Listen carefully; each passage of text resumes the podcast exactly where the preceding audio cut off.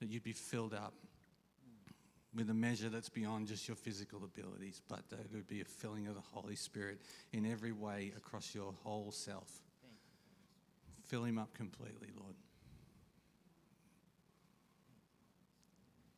And to the people of Jesus, you just cried out in worship, speak what is true. So we're trusting now, Holy Spirit, that that's what's going to happen. And we give you permission to come and do that through what Kirk says this morning. That you have a kingdom purpose for each in this room in being in this room this morning. So come and speak what's true. Come do what you want to do, Holy Spirit, through the message and the ministry this morning. We pray in your name. Amen. Thanks, Scott. Good morning, everybody.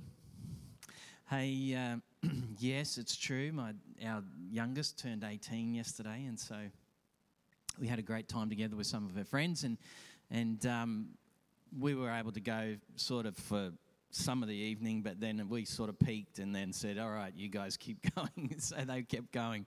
Um, and uh, next weekend, our son's 21, and so it's you know a bit of party season at our house. August is always a party season at our place, and then Nicole is. Uh, I won't tell you how old she is. I'll let her tell you. But her, her birthday's a few days after Luke, and then a dad's 85, 86 a few days after that. And so just so much cake. And it's August is just all cake. It's not good for our health, really, to be honest. It's not good for our health. But hey, um, this morning we're going to pick up where we. Uh, started last weekend where we started to talk about and have some um, conversations around uh, what, what's it like to steward what God's placed in our lives in terms of His kingdom, the, the little dreams that He's um, placed in our hearts of the kingdom of God and what that might look like in our life as, as we go. And um, you know, I think nearly everyone in the room put their hand up during the course of the morning to say, Yes, I've had one of those moments where God has spoken to my heart and He's put a picture or a vision or a dream in my heart of His kingdom that um, He wants me to um, carry with Him. And, um, and, uh, and, and so we're not unfamiliar when God speaks to our hearts and says, Here Here's a, here's a glimpse of what of, is of my heart that I want you to carry until I say. Whether it fulfills or not, it's about the carrying and the stewarding of what God's asked us to partner with Him to see His kingdom come. And we looked at characters like Simeon, and um, who was um, an old man in the temple, and he would he would cry out for the coming of the Messiah, of Israel's Messiah at the temple every day. And um, it's really interesting because, uh, and, and, and then the, Jesus is born, and then Mary and Joseph bring Jesus in as only a few days old, as which was right according to ceremonial law and all of that. And it, and he says, "Ah, yes, finally, my eyes have seen the fulfillment of, of, of the promise of God. And he carried that. And it wasn't until I went away from here last weekend, it was like the Lord reminded me. It was, he said, You know, Kirk, Simeon carried that at a time where I wasn't speaking to my people. Remember how the end of the Old Testament, uh, 400 years of silence. So Simeon is carrying this thing that God's placed in his heart for the inbreaking and the arrival of the king and the kingdom of God. And so he's turning up, and, and as far as Simeon's concerned, the direction is all orientated towards God. Oh God, bring your king, bring the kingdom. Silence.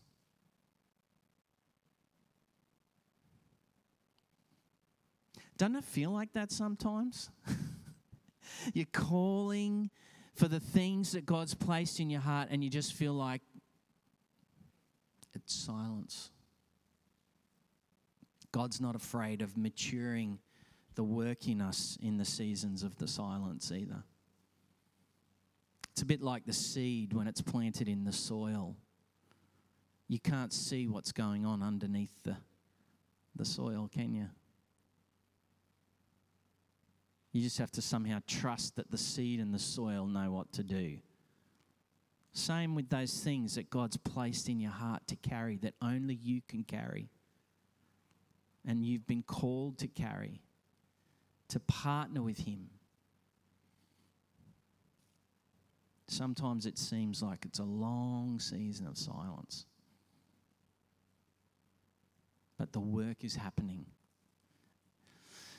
So we started to look at that, and and then uh, and then um, we looked at um, what that's like to carry something with God for a long season. Actually, Craig this morning, just during worship, you know, the Holy Spirit reminded Craig of a prophetic word that was spoken into the life of this fellowship many, many years back many, many years back of, of how God, through the life of our worship together, was was it was the picture was a um, like a big uh, vat, wooden vat that you th- uh, at a winery where you throw all the grapes in, and the old school method was everyone would jump in on the grapes and start the stomping, you know, and um, but that was this life of worship that was uh, the Lord was trying to describe for us here. And then out of the bottom of the vat, there was this little crack, little crack, just a tiny one, and a little trickle of the juice that flowed out of the bottom of the vat to the side of a hill and flowed down the side of a hill. And as it flowed down the side of the hill, the, the little trickle became wider and deeper, and it became this great big um, river flowing of this new wine. And as we asked the Lord, What was this wine? He said, That's my mercy. That's my mercy. And then as it flowed out into the world, thousands of people would just come and drink and drink from the mercy. I that was a good reminder. I think the Lord wanted us to remember that today. And that was spoken long ago. Now, when we say long ago, we're only talking like 20 years. We're not talking like Simeon 400 years ago when the Lord last chatted with us. No, it was only 20. Only 20. There's some good perspective. So, you know, what are you carrying? What are you stewarding on behalf of the Lord and with the Lord? It's really important that we steward it and hold with Him in it. So, this morning, I want to kind of continue to push into this whole area of stewardship. And I want to just simply touch on a conversation this morning about how teachable are we? To, because to steward something means we're, we're taking care of something that belongs to someone else on behalf of someone else, and yet it, that someone else is asked us to help them with it.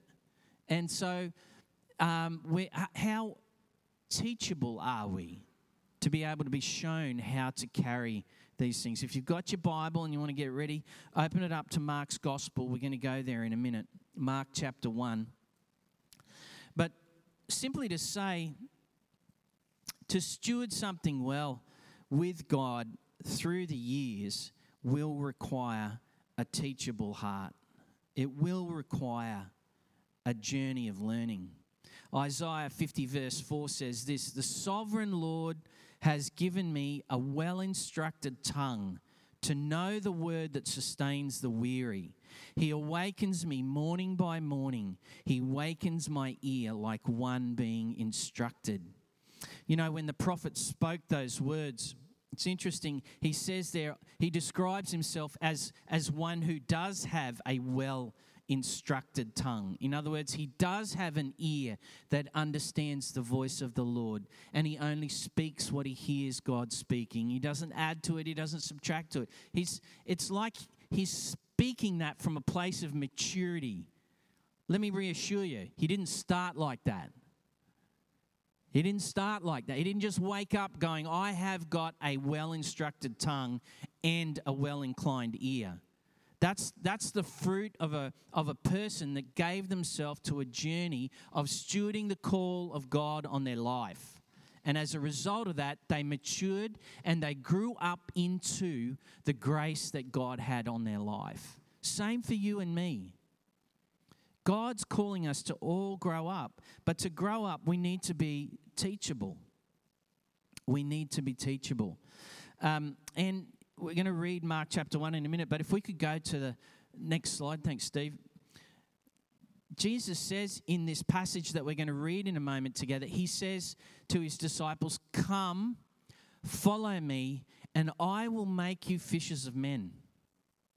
And the key bit that we want to focus on is the bit that we often read over. We like the idea of the, oh yeah, we want to come and follow because there's a lot of action and there's some good news and there's some freedom here. We love all of that. Uh, it's going to affect other people. Yep, I'm in for that because it's giving me a sense of purpose and I, of, of belonging. Yep, I'm all of that. But the I will make you bit. Hang on a minute. Yeah, that's right. God wants to get his hands on our heart. He wants to get his hands on our thinking. He wants to get his hands on our whole life because he wants to shape us into the kind of people that are willing to be shaped to partner with him to bring the kingdom. Here's a prayer for you Get your hands on me, God. Get your hands on me. Shape me, make me. There's a good prayer. Hey, let's open the Bible. If you haven't got your Bible, it'll be on the screen there on the next one. Thanks. Mark chapter 1. So I love Mark's the way he writes. He, he just bursts onto the scene with all this action. Uh, so we're going to pick up in verse 14. Verse 14. After John was put in prison, Jesus went into Galilee proclaiming the good news of God. The time has come, he said. The kingdom of God has come near. Repent and believe the good news. Jesus calls, uh, as Jesus walked beside the Sea of Galilee, he saw Simon and his brother Andrew casting a net into the lake, for they were fishermen. Come follow me, Jesus says, and I'll send you, I'll make you fishers of men, or I'll send you out to fish for people. And at once they left their nets and followed him.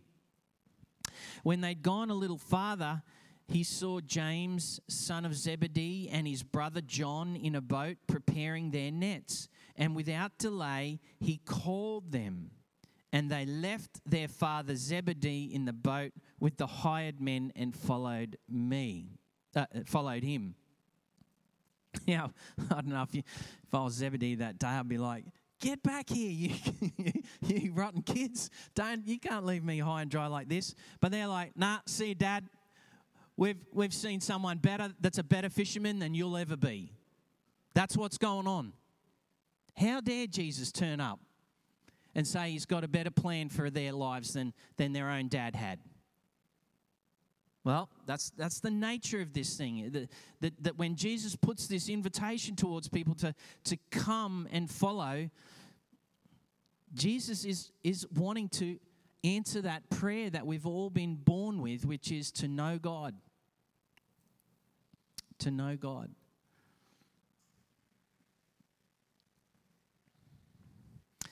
You know, um, following Jesus has been a constant journey uh, and a process for me of having to learn to agree with His best choices for my life. I don't know if that's your journey, but that's my journey. I'm constantly having to learn to agree with his best choices for my life. Now, Zebedee's boys, those lads, they were skilled fishermen. They were no deals. They knew what the, the trade involved. They'd grown up in a family that, that knew this trade inside and out. They, they, knew, they could do it with their eyes closed. And yet, someone came along and said, I can show you how to do this better and with more purpose and significance. They had to make that decision. Will I agree with Jesus' words to my life that he wants to shape it and has purpose for it? Constantly, I'm having to learn what it means for Jesus to be the author of my faith. Hello? He's the author and the perfecter of my faith.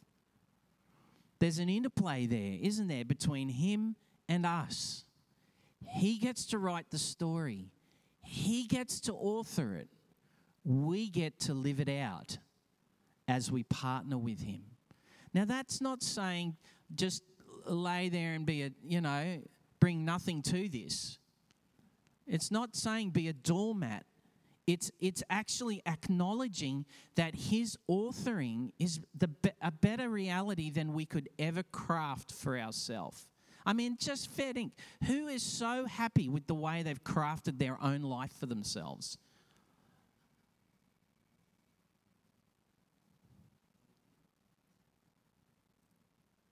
Not a lot. And the ones that are, they're not telling it true. See, this is the good news. The good news of the King is that he has come to author our lives as God always intended for us when he breathed his breath into us while we were still in our mother's womb.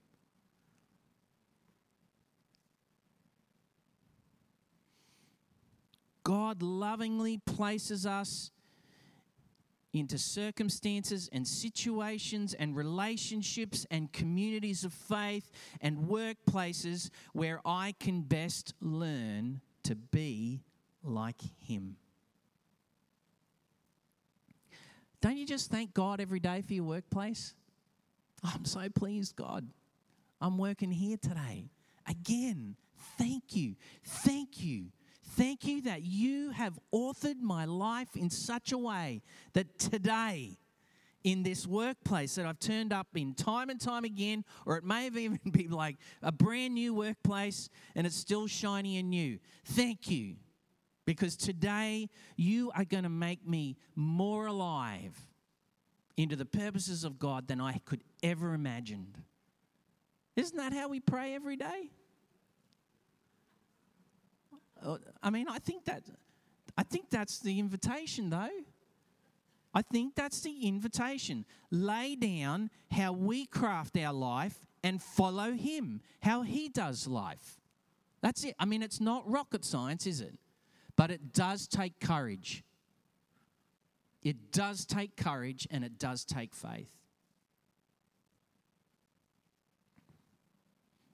You know, the moment I got saved and gave my life to Jesus, I came rocketing into the kingdom of God, set free and on fire. And I, I believe that Jesus put something in me that everyone on planet Earth needed to have audience to. It was just rock. I just rocketed in. I got set free. I got delivered of demonic powers. I got healed. My heart was healed. That song, that here's my heart, Lord, that song, that's my song. That's my song.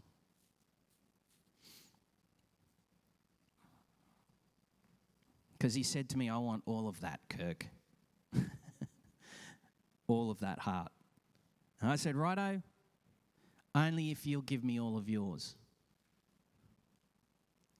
And so now I've been, you know, got rocketed into that space, and I'm thinking everyone needs to hear this. And I'm like, right, God, you've authored my life. You put me in front of the audience now. And you know what God, in His goodness, did?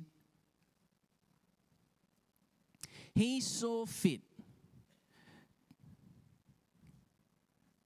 to create an opportunity for me to share this life changing, soul burning, um, heaven populating message into a inner city, old, run-down, beaten little Methodist church in the heart of Brisbane. And it was a packed out church every Sunday with 12 people. Every Sunday, 12 people. And Jesus said, Here, I want you to teach them for the next two years of your life. Every Sunday. 40 years my senior at least, every single one in the room. And at first, I struggled to understand why Jesus had given me this group to preach the gospel to and with every week. Surely, me, a firebrand young 20 year old man, was made for something more. Surely, God, I'm made for something more than these 12 people every week in the same seats in those hard wooden pews where we would turn on the little cassette player and open up the red hymn books and sing these classic hymns every week. Come on, Lord, surely I was made for more than this. But you see, Jesus. Jesus wants to shape us, the things that He's placed in us to carry with Him. He needs to shape us to be able to carry them. And sometimes He will graciously and lovingly put us into places and circumstances and relationships that we can't figure on the surface as to why on earth have you placed me here, God? Well, there's things for us to learn. We'll jump onto the next slide. Thanks, Stephen. You see, we've got to remember this. We are becoming those kind of people in the making of Jesus. But to do this, we must remain teachable. One of the first steps of discipleship, of following Jesus, is allow Him to put us into the learning process. Go on to step, step five, thanks. Uh, slide five, thanks, Steve. You see, in my journey of becoming a disciple of Jesus, I've I've constantly found he has environments that he wants to best grow me in.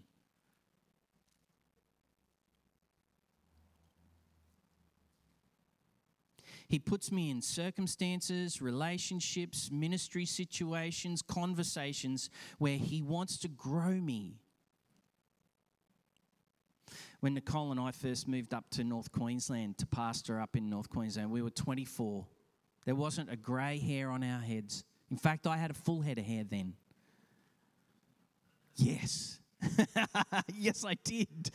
I did. I got photos to prove it. But we were this just this squeaky little young couple, you know, full of full of love and energy and bravado and let's go God, let's take the world, you know. And so anyway, we're up in North Queensland and one of the first things I um, when on when we arrived, I was the new the new minister in this group of churches that we were looking after. And um, like day three, I get a phone call uh, from one of the uh, people in our church that someone down the street that they knew had died, and they, they they're asking for the minister to come. And I'm like, heck, they didn't train me in this in college. Never. What do you do with dead people? I don't know. What you, well, uh, anyway, uh, my first thought was, well, we raise them. We raise them. Yes, we raise them. that was my first thought. And um, so anyway, uh, I'm like, I have got no idea. This family, they don't, they don't know Jesus. Uh, this this man, he he was, as I understood, was not a believer. And so anyway, this um, one of the elders in the church, this dear woman, her name was Joan. Uh, she was, pr- I think she was probably in her sixties. Um, and and Joan, she she um, she said, all right, Kirk, I'm going to come past your place and pick you up, and we're going to go to their home. And I said, Righto, Joan. So she comes past and she picks me up, and I've known Joan all of like a week and a half. And, um, and she just looks at me when I get in the car, and she must have seen deer in the headlights or something on my face. and, and, and, and she looked at me and she said, How you feeling about this? I said, Joan, I got no idea what to do. And she said, That's all right, love. I've been here before. Follow me. I went, Righto. so anyway, Joan just gets me in the car. We drive to this house and we get welcomed into this home. And in the middle of the living room, uh, the man who um, had passed away, he was he was still there. And and so Joan just walks in, and the, after she said hello to the family, uh, the first thing she did was she said, are you, are you okay if I would just place, my, she says to the family, Are you okay if I just place my hand on I've forgotten his name. Brian. Brian Frank. That Brian Frank. Surname, anyone? Brian Frank. We, and, and, and they said, yes, that's fine. So Joan just gently walked up and just placed a hand on his chest. She said nothing, but she was just acknowledging his presence in the room, as in his physical body in the room, you know. And with that, the memory of him and all of the story of him. And she did nothing, she just placed a hand on him. I'm right. Kirk, take note. When walk in, put hand on hearts. Seriously. Seriously, this is how you learn. You, you guys have learned trades, haven't you? You guys have been skilled up as how to do teaching and art, and this is the type of brush you need when you're doing this kind of painting and, and this kind of, you know, it's mechanical, but, but, but somehow we remove all of that when we think about spiritual stuff.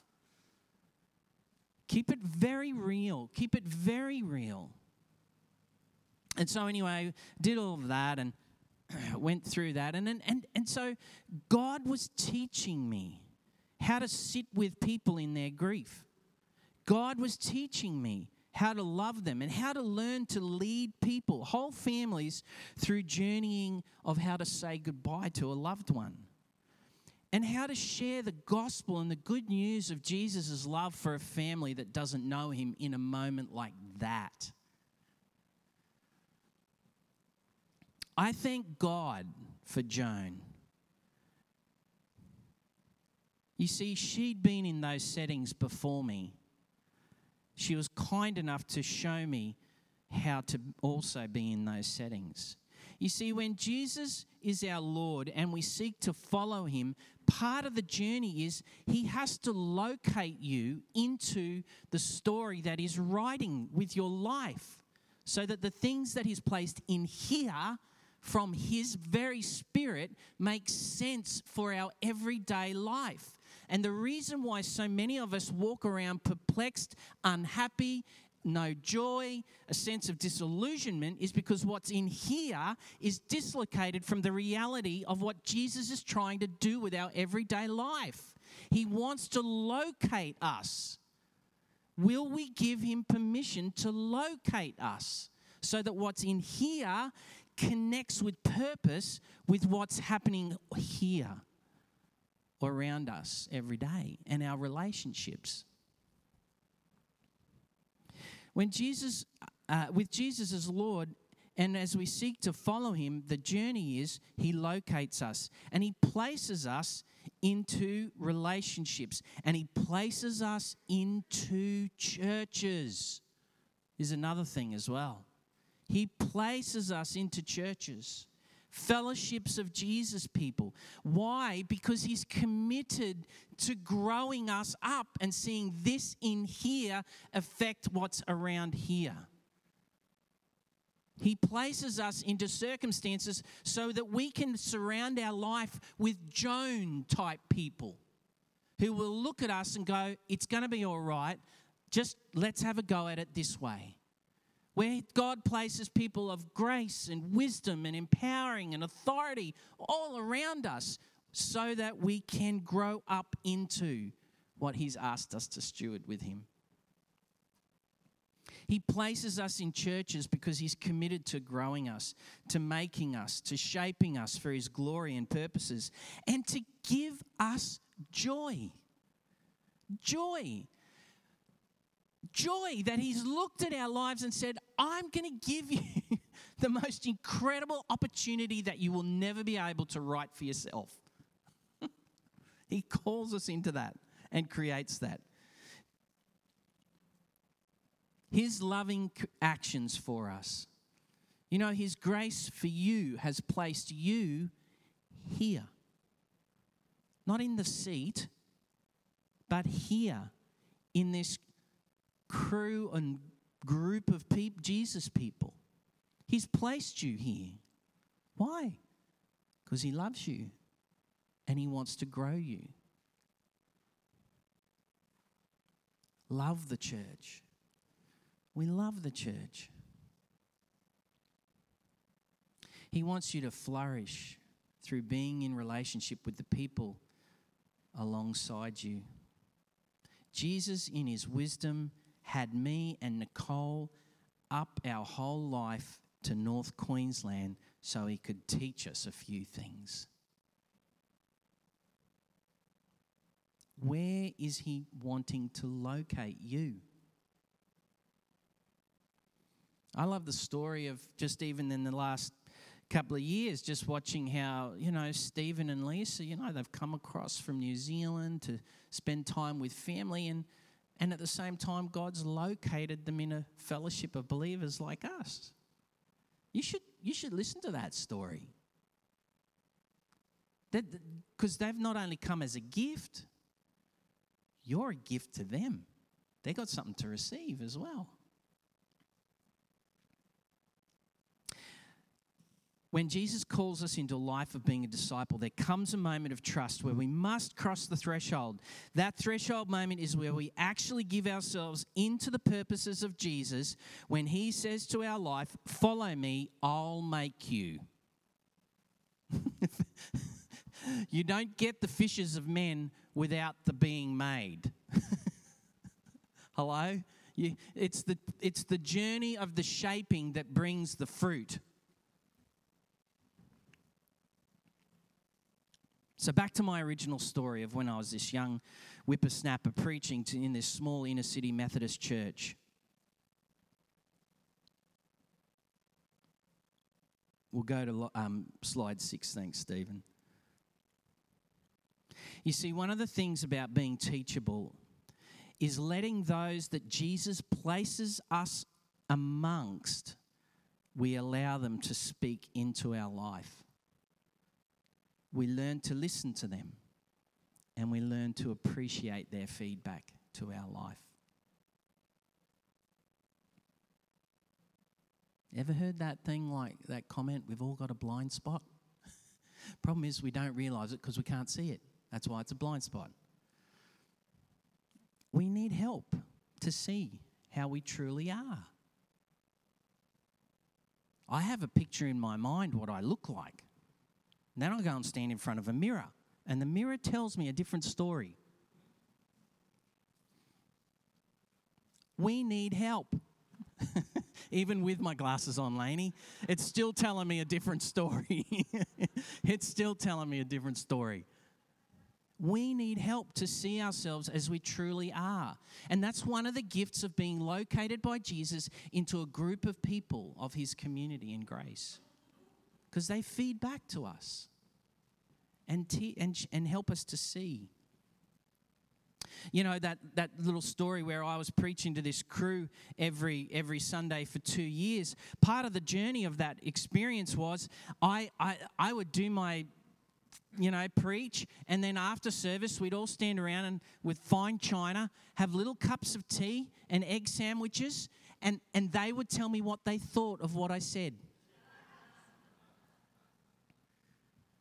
I mean, these are long term, good, solid Methodist people. I mean, they have seen the greatest of preachers in their ages. They, had, they were there when Billy Graham came through and the great moves of God came through our country.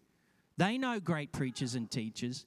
They knew what it was to sit under young men and women who'd been schooled by Wesley and, and those coming out of that lineage of, of firebrand teachers and preachers.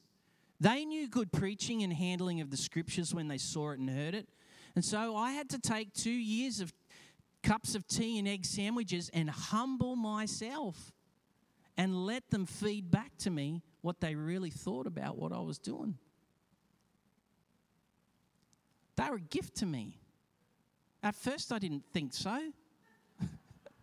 At first, I thought, geez, you, you're a tough crowd. easy, easy.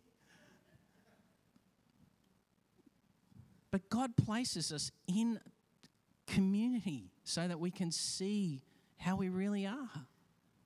He places us among people so that they can feed back to us how we truly are. And learning to let people speak into our life is a, an important part of that process. And learning to listen to feedback, at first, it was jarring, you know. Their honesty, though, helped me to see myself with truth and grace. Not just all truth, because if it's all truth, then it's just, it's too intense. But they, they managed to love me with truth and grace so that the truth was palatable And I was able to see that in play. They helped me to see and hear the blind spots that I had and that, that we all have, and to learn with them and through them that Jesus can and still does work through others for our sake. I realized over, it, you know, many those well it felt like many years those two years how the longest two years. Oh my goodness they were long.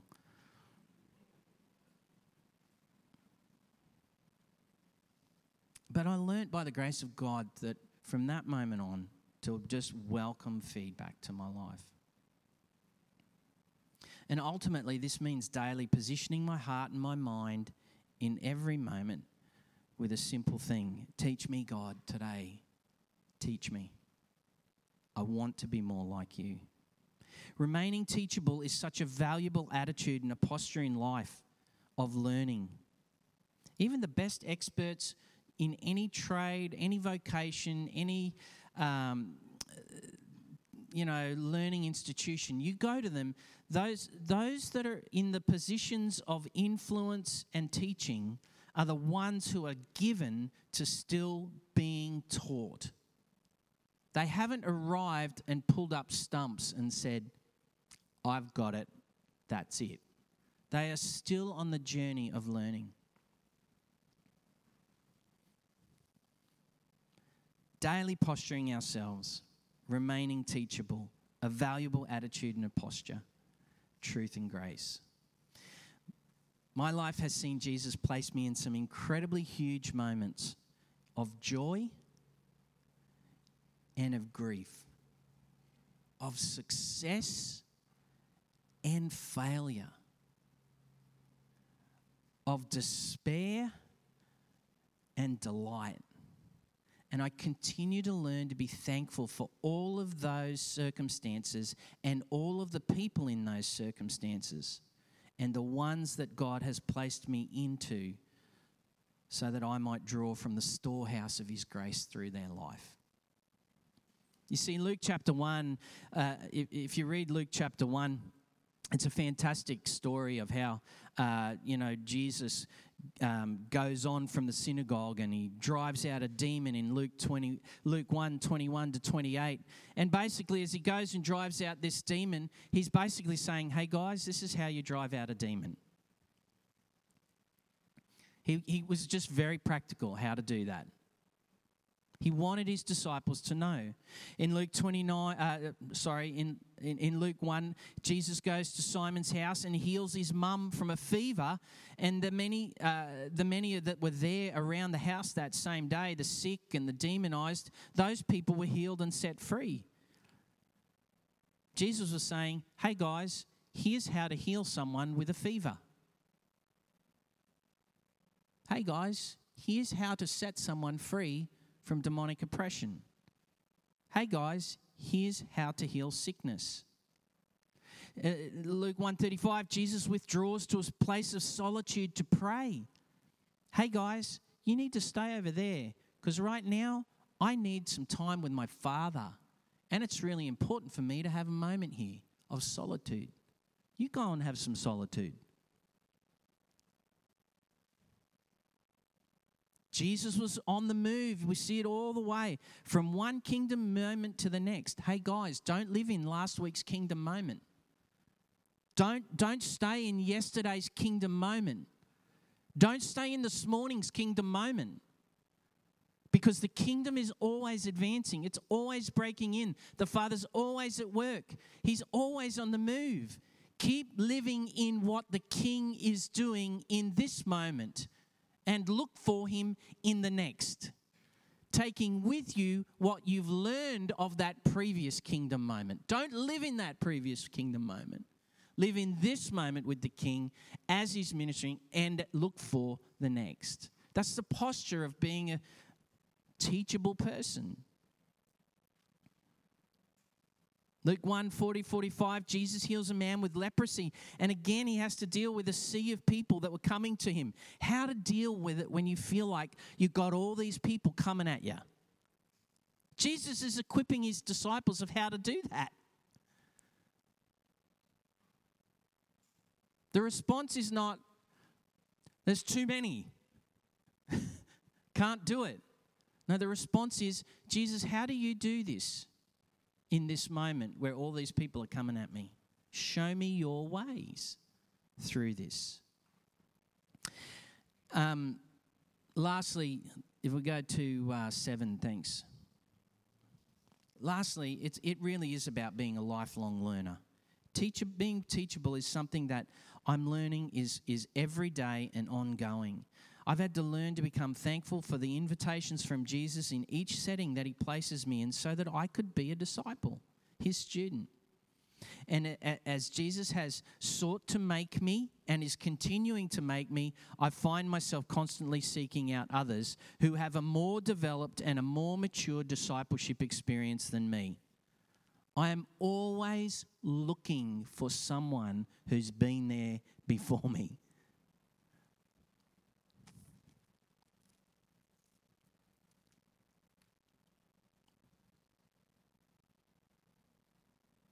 You know, Ken's coming here in a few weeks. And I, and I want to affirm what Scott said. Come and have that moment with God. Have that experience of the Holy Spirit that when, when Ken ministers and moves around, the power of the Spirit is demonstrably just strong and amazing and life giving, and it's all Jesus. And, and yet at the same time, don't just come for that. Don't just come for the touch. Come for the invitation from Jesus to be equipped to live the life that He has won for you to live. Because Ken's going to again, he, you know, this, people are going to come here and they're going to be there's the sick are going to come and the sick will be healed. People who are struggling with de- demonization and spiritual oppression, they will be set free and healed. No doubt that will happen. But, but for the teachable ones, they will be watching Ken with a different posture. For the teachable ones, you'll be watching and listening and learning, and you'll be going, How does he do that? I want to learn to do that. You're going to incline your ear a little differently. You're going to you're going to come with a notebook and a pen. You're going to you're going to be leaning forward for both the touch and the empowering equipping experience as well. Teachable. Come when Ken's here in a few weeks time, come teachable. Come with that posture. When Jesus called the 12 together in Luke 9, he gave them power and authority to drive out all demons and cure diseases, and he sent them out. Go, preach the kingdom of God and heal the sick. You know, one of the big journeys for me over many, many years is, is the journey from praying for the sick to healing the sick. And so often Jesus never I well I don't I don't ever see Jesus say to his disciples in his commissioning statements to them, when you go, pray for the sick. He never, not, not once does he say that in his commissionings. He says, When you go, proclaim the good news and heal the sick. Unfortunately, we, we've only ever sort of hung out in the playground of let's pray for the sick. And we've never actually grown up into the maturity of what it looks like to heal the sick. Uh, I, you know, I was in Perth uh, two weekends ago with with a group of Jesus people, and we are just doing a workshop on healing. Someone person had a word of knowledge about someone had a sore hip, and someone in the room said, "That's for me." And so we, I said, "Let's get a few around them." And so we start, pray, you know, inviting the Holy Spirit to come. God, would you bring your kingdom? And then, uh, so it's one person and about six others around them, and two were laying their hands on the person. And anyway, I say, all right, give it your best shot. I just like like a coach, you know. Give it your best shot. Let's go. Give it your best prayer. And oh God, oh this, oh God, oh God, this, oh God. Thank you, God, for you're a healing God. And I said, okay, hang on, just let's stop. And they were like, what? Looking at me like, I said, It's okay, we're not going to scare the Holy Spirit away. Pray like Jesus prayed. Now, Jesus prayed a prayer of command. And when Jesus saw the sick, he spoke to the sickness and he said, or the condition, and he said, Be healed. Or, yeah, get out or come alive. Those sort of prayers. It was a command. And so they had, I said, now pray those kind of prayers. And you could see everyone was squirming a bit. Because what you're doing in a moment like that is you're pressing on people's understandings of their authorization and the authority of Jesus on their life. It's like, do they really believe they're authorized by King Jesus to do his work in the earth today? And when given the opportunity, often we will retreat. But that's where that's the learning moment. That's the that's the point of invitation to growing up into what God has for us. So, anyway, a few of them got stuck into it then, which was great. And they're like, you know, going for it. Hip, be healed. And someone else said, Hip, receive God's power. They just started talking to the hip. And anyway, it was great because the power of God fell on this dear woman and she starts shaking like, mm, you know, like someone plugged the electrical power point into her or something. She's just like starts shaking under this presence of God's kingly authority coming over her life in power. And as that's happening, the funny thing was, I'm the only person witnessing this. You know why? Because they're all praying with their eyes closed, with their heads bowed. And so while this this is taking place, I'm like, all right, everyone, just stop. I said, the, the, it's okay. The Holy Spirit's not going to run away. This person will still get ministered to. I said, everyone, look at me. And they all heads up and looked at me. I said, why are you praying with your eyes closed? How can you see what God's doing if your eyes are closed? Because we've always been taught when you pray, come before the Father, close your eyes and bow your heads. Well, this is a different way of praying. Open your eyes, lift up your chin, and look at what God's doing and join in. Keep your eyes open. It's, it's just little things, little things. But for those that are inclined to be teachable, you will see these things, you will learn these things, the ways of King Jesus. So, in my hunger to follow Jesus into that journey to learn about being all that He has for me, I've sought out people who are more, de- more developed, more advanced, more mature, have more understanding of what it means to heal the sick. I've spent my own time, my own money, my own energy to get to, to have audience with, and to give myself to being, like Isaiah said, I want to be someone who's well instructed. Remain teachable. Jesus has called us to follow him, and he will make us fishers of people. He will make you. In this last season of life for most of us, there has been a huge, huge wave of passivity come over the people of Jesus in the earth. All over, I'm talking to people all over the earth, no matter what um, language group, no matter what um, tribe or nation you're from, the body of Jesus has been pacified in the last few years. It's time, folks, to posture ourselves as teachable once again and let the Holy Spirit empower us to do what Jesus invites us to do when he says, Follow me, I'll make you. I'll make you.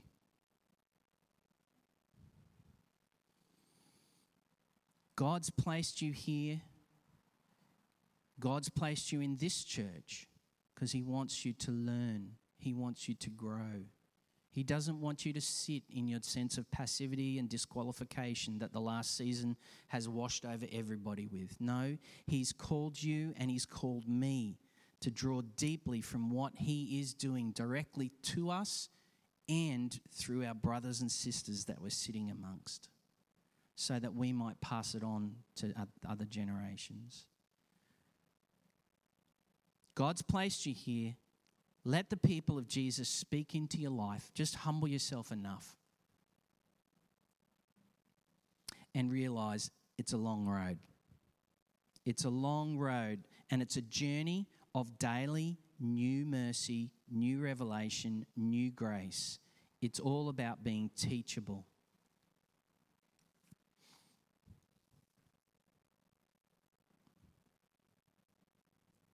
I love that little picture of Sam up there on the screen.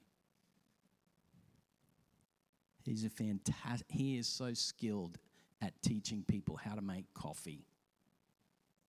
Like, I was there this morning trying to do the, you know, the, the artwork with the milk as it comes out, and I, there was some seriously disturbing images that came out when I was doing that. Like, oh, let's put a lid on that quick.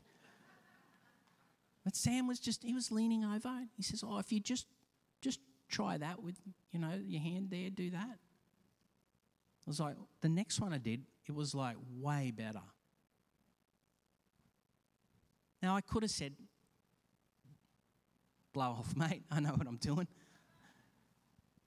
But he taught me something, just very, very simply, very gently, and very graciously that, that brought me into now I'm, I'm going to go home and I'm going to try and do it in front of Nicole and go, hey, check that. I know how to do the milk thing. but he made, in the space of a few minutes, his skills and his grace helped shape me with a new skill and a new way of doing things. So simple. Imagine what it would be like if we let Jesus get his hands on us, where he's already promised, I'll make you. Let's stand and pray.